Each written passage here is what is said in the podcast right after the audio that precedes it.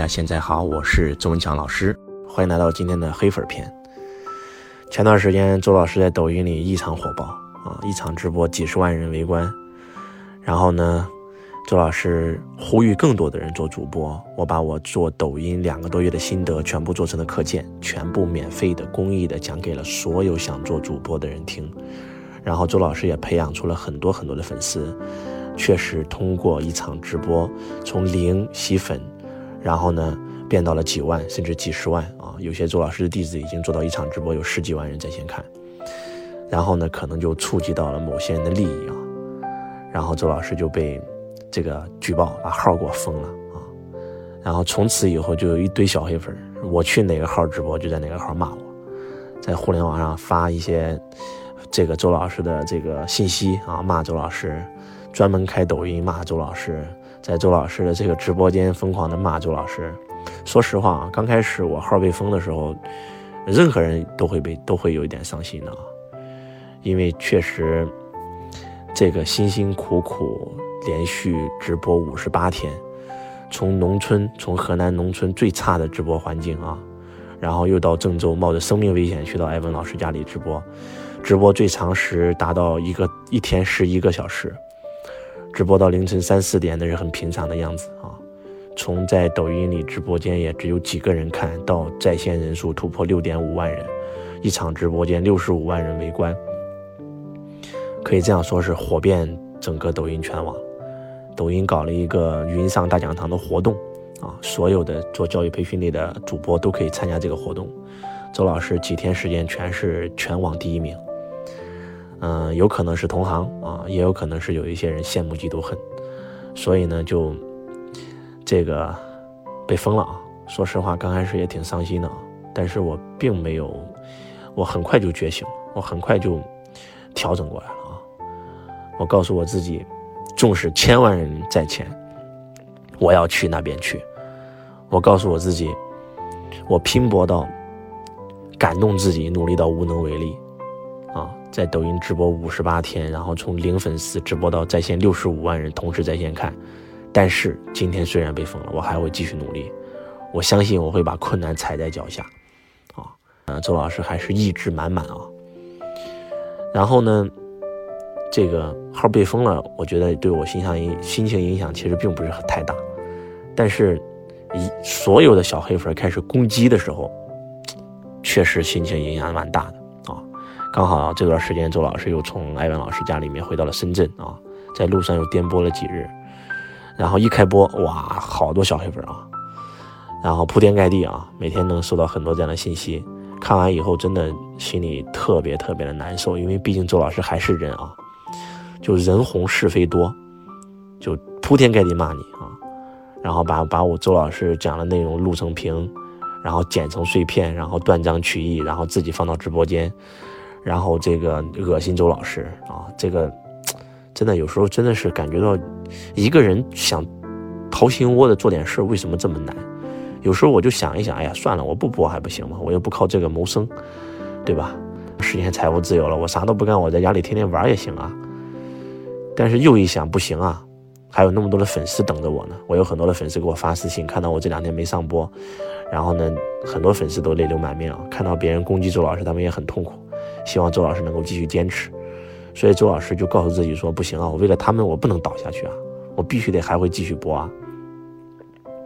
最近心情不好，然后看了一部电视剧，特别应景。这个电视剧的名字叫做《我们与恶的距离》，是一个豆瓣评分高达九点五分的一个电视剧，讲的就是网络暴力，讲的就是那些黑粉啊。然后看到别人比自己好，就开始拼命的攻击别人的故事，我觉得真的讲的特别特别真切。网络暴力真的可以害死人。当你没有成名的时候，可能没有人知道你，你能够很自由的活着。但是当你一旦想用心的做一件事儿的时候，就会受到各种各样的攻击。说实话，以前这个事放到别人身上，周老师都会劝别人：哎，不要在乎别人说什么呀，啊，一条狗朝你叫，你还能蹲下去朝它叫吗？对吧？它咬你，你咬得过它，你就是一条好狗；咬得不过它，连狗都不如，对吧？苍蝇看蝼蚁，它就是一个蝼蚁，对吧？你是苍蝇，你你看它干啥，对吧？但是这个事真的到自己身上的时候，说实话还是很难受，太痛苦了，就觉得我这我掏心掏肝掏肺，想帮助大家，为什么还会受到这种不公平的待遇？这是心里特别难受，说实话。然后呢，回到深圳以后呢，就几天没播啊，然后呢就感觉到好像生病了。这个这个这个确实也是，我承认我还是人啊，还没有变成神，所以。这个还是感谢小黑粉吧，祝福小黑粉啊，嗯，我其实特别不理解小黑粉啊，这个这个，你说我看到比我更强的人，我就会去学习他、研究他，然后超越他，而其他人看到比自己更强的人，为什么就是这种打压、辱骂啊、讥讽？我觉得真的真的是可怜之人必有可恨之处啊，我相信。在网络上施暴的人，真的就是可能在现实生活当中真的很穷困潦倒，啊，也怕老婆被老婆屌，到单位被单位屌啊，然后呢，在家里网络上的时候，他就变成键盘侠，他就牛逼了。不要成为那个施暴者。最近我不知道大家有没有看那个韩国的那个新闻 “N 房间事件”，啊，N 房间，在韩国有一个有一个色情网站啊。那色情网站很多的这种孩子啊，都是被逼的录的，然后但是很多人都是在里面充会员，成为施暴者，甚至甚至这个他们的会员数量已经达到了每一百个韩国男人，其中就有就有这个三个人甚至四个人都是这个 N 房间的会员，就是真的不要成为那个网络的施暴者。我觉得真的大家还是要保持人性当中那个善吧，我觉得真的是这样的。其实。嗯，讲这一篇呢，是想告诉大家，你们在创业路上经历的很多的痛苦，其实周老师都有经历啊，包括此时此刻我正在经历，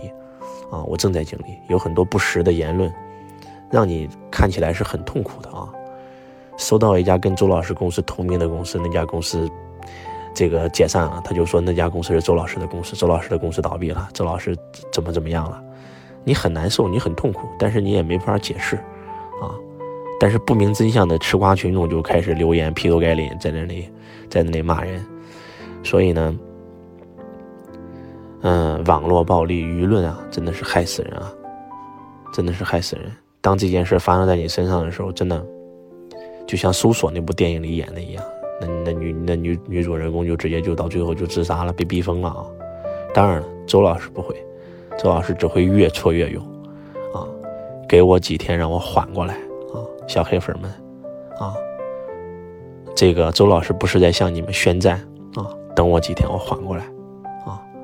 人都需要疗伤，人都会有负面情绪产生，对吧？人都会人人生当中都会碰到很多很多的事儿，特别是在碰到不公平待遇的时候，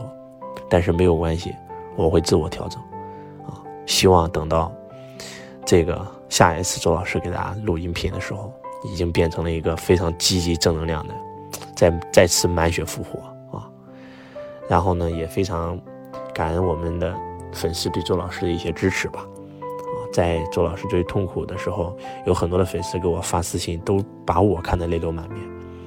一个粉丝说：“周老师，我不知道你能不能看到这条信息。我看你直播已经连续一个多月了，那收获特别特别大。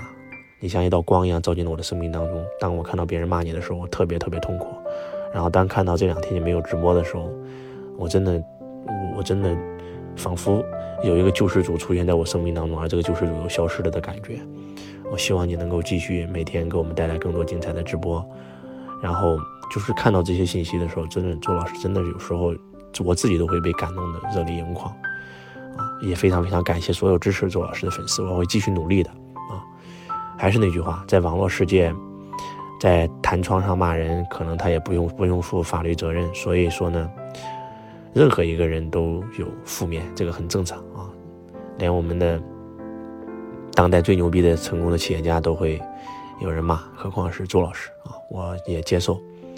然后呢，也希望所有的粉丝们能够继续的支持周老师，然后不要被这些舆论影响啊。还是那句话，百分之九十七的人永远是被别人影响的人，而百分之三的人永远是影响别人的人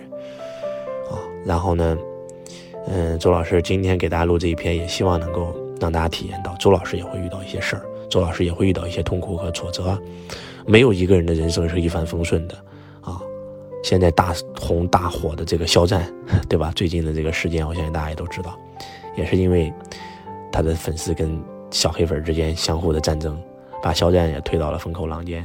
啊。其实他什么都没做，也挺冤枉的啊。但是还是那句话吧，任何一个人，你们记住。